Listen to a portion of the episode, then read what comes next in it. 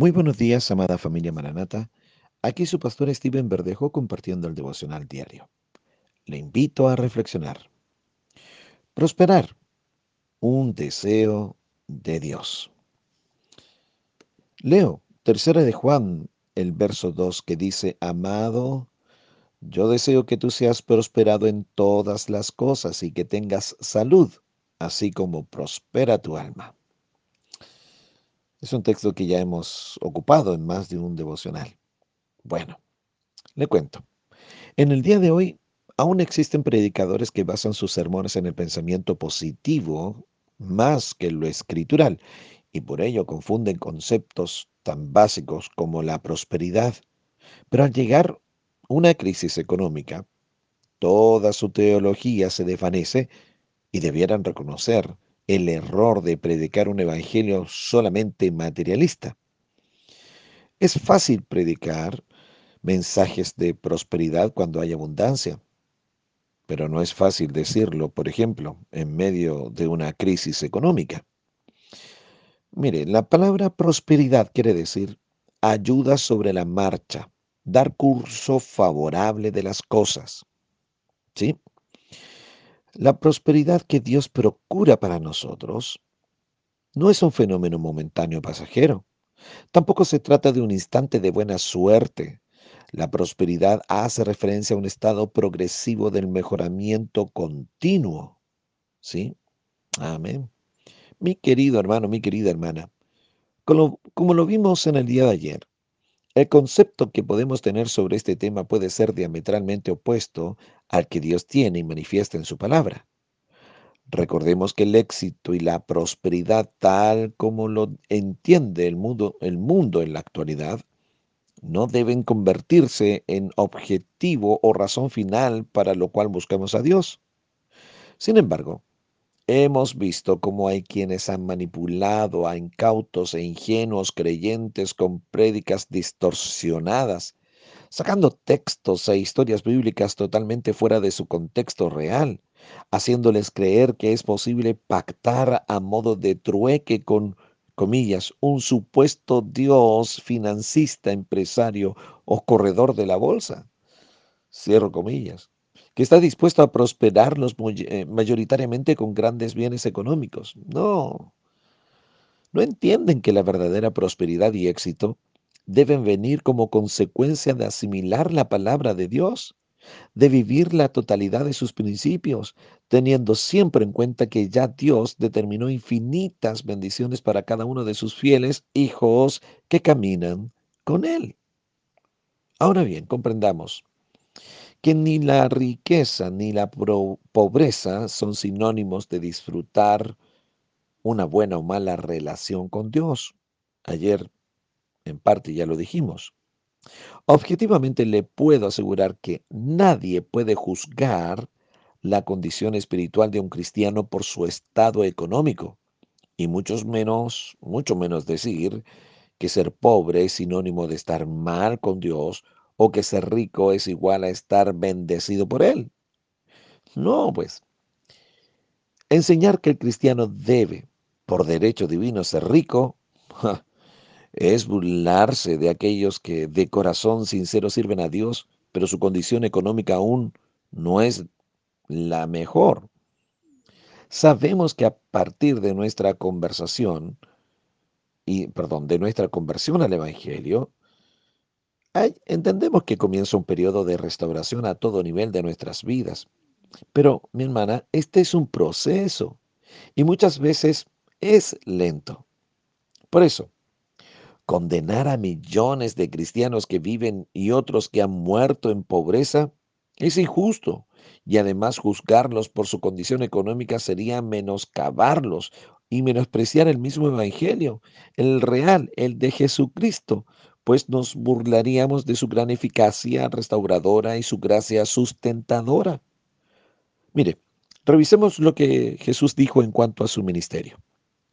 Los ciegos ven, los cojos andan, los leprosos son limpiados, los sordos oyen, los muertos son resucitados, y a los pobres es anunciado el Evangelio. Ese está en Mateo capítulo 11, versículo 5.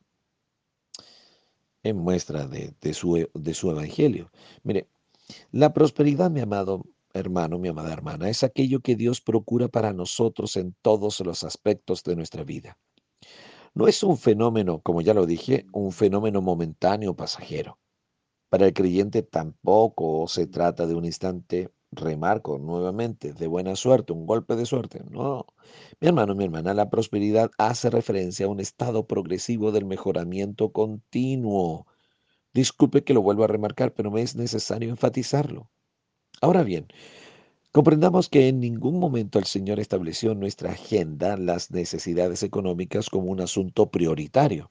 Al contrario, atacó un punto sensible y presente en cada ser humano.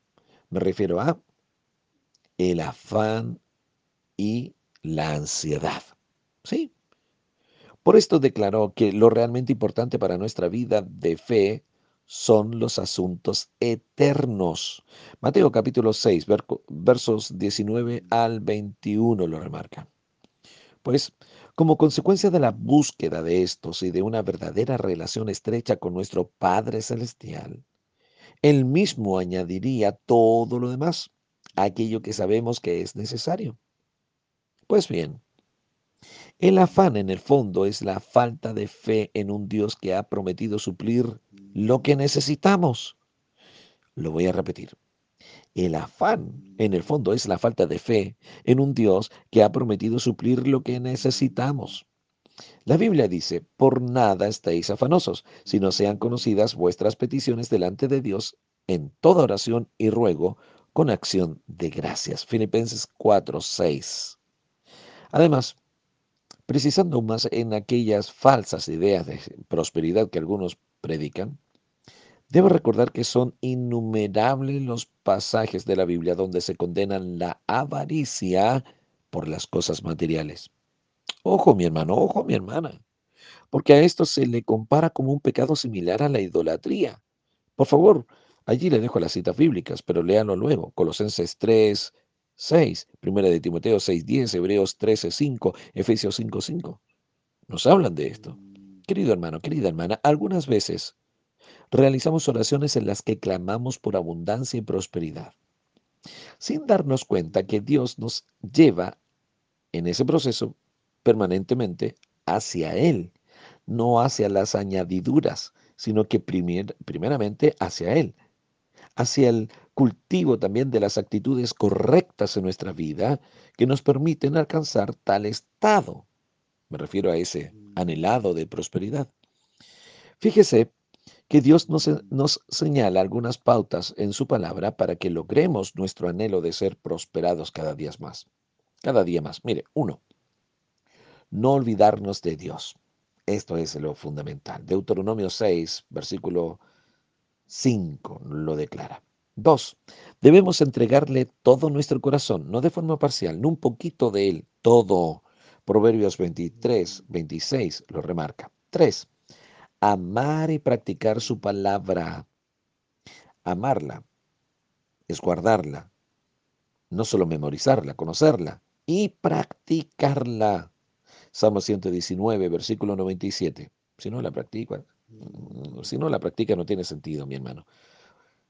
Y lo último, trabajar diligentemente. Ese es el punto 4. Proverbios capítulo 10, versículo 4. La prosperidad tiene que ver como el resultado del trabajo diligente. Mi hermano, mi hermana, Dios quiere darle una vida abundante. Sí, eso es cierto. Con sentido, sí, muy cierto. Y realización, por supuesto que es cierto. Lo que insisto está solo en Él. Todo esto está en Él, en el Señor. Recuerda esto. Dios es la verdadera riqueza. Repito, Dios es la verdadera riqueza. Por último, la verdadera prosperidad del cristiano va más allá del dinero y tiene que ver con un estado de paz con Dios y con el prójimo y con todo aquello que nos rodea. Es permanecer en gozo y confianza a pesar de las circunstancias que nos rodean. Amén. Esto está remarcado en la oración del Padre nuestro. El Señor Jesús enseñó a orar con dependencia total en Él. Nuestras necesidades básicas, mi hermana, mi hermano, ya están cubiertas. Podemos confiar, confiar en esta verdad. Él nos enseñó a pedir cuando dijo, el pan nuestro de cada día, dánoslo hoy. Mateo capítulo 6, versículo 9 al 13, ahí está toda la oración.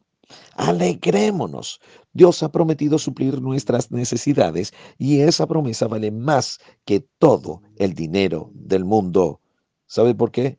Porque Dios no miente. Esa es la verdadera prosperidad. El dinero se agota, pero las promesas de Dios no. Cito nuevamente las palabras de Pablo en Filipenses capítulo 4 versículo 19. Mi Dios pues suplirá todo lo que os falta conforme a sus riquezas en Cristo Jesús.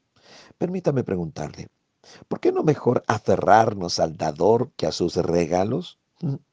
Es preferible aferrarse a las promesas que no fallan que al dinero que sí lo hace.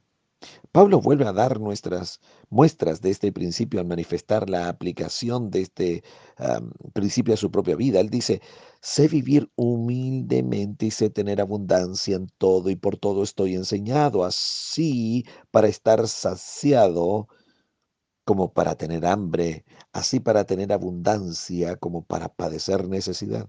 Eso es Filipenses 4:12. Finalmente, mi amado hermano, mi amada hermana, creemos que el cristiano es bendecido desde el momento que se convierta a Dios, pero el tema de la prosperidad es periférico dentro de todo el contexto de toda la escritura, es decir, es una añadidura o consecuencia de nuestra fe, no el fin o conclusión de ella.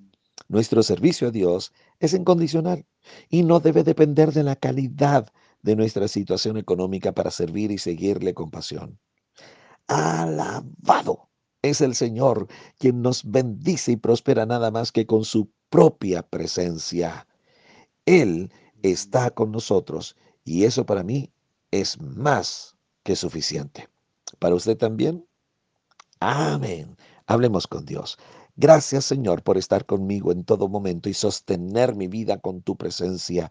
Tus promesas son vitales para mí y te alabo por ser, al cumplir todas, o por ser fiel al cumplir todas, todas ellas.